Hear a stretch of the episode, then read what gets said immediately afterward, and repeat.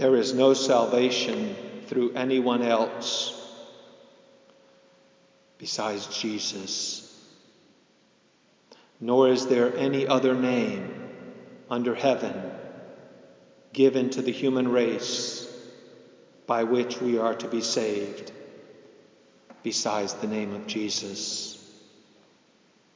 This is the bold testimony of St. Peter, the first pope, arrested and dragged before the Judean religious leaders in Jerusalem for curing the man who was crippled from birth. St. Peter testifies fearlessly before them at trial, as he had done before the crowd,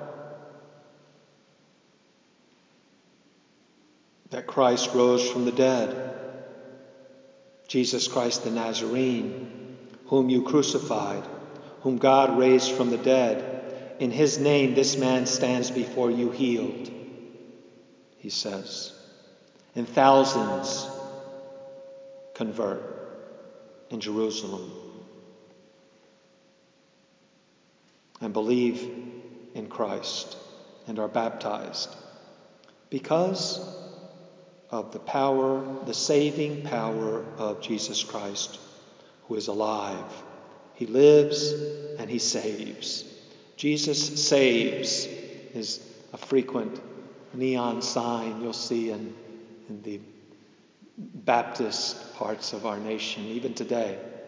Salvation Army, I think that was their, their that's why they're called the Salvation Army, to save the soul, assisting the body. They have the sign with it with the cross, and it says, Jesus saves. Indeed.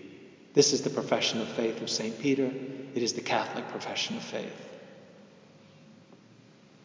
This is the excitement of Easter,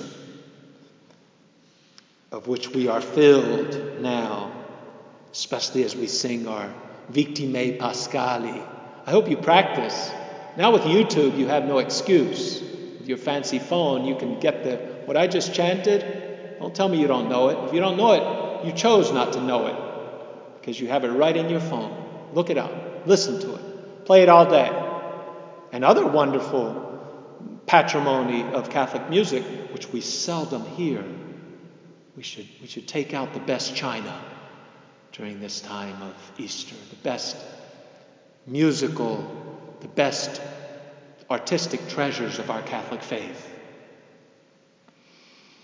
We have special Easter music, which is largely neglected, much of which you've never heard, nor have I. Handel's Messiah is, is, one that we have heard. But that's made by a Protestant. It's Catholic faith, nonetheless. But there are many works. There are thousands of Easter settings of music which are just sitting on the shelf, ready for you to listen to them. Because Christ is not dead, it's time to sing. Even the Easter Alleluia, you know, at our Easter Vigil, like uh, Father Octavio pointed out to Father Paul, it was too late to, to adapt the music for it. But there's a special Alleluia for the Easter Vigil that's sung only once in the year. Maybe you've heard it. I was, I, I was a young priest. I heard it for the first time. But many people, many places neglect to notice it. It's right in the Missal, and it's required at the Easter Vigil. It's not optional. Before the big Alleluia, where we walked around with the Evangelium at the Easter Vigil, there's an Alleluia sung by the priest. It goes like this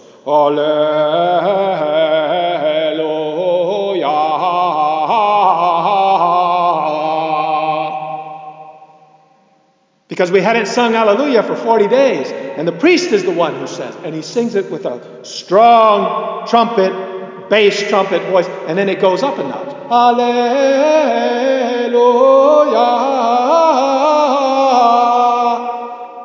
People respond both times.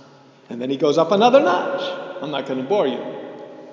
But it's part of the excitement of this time. If you don't have the music, you don't know what you're doing.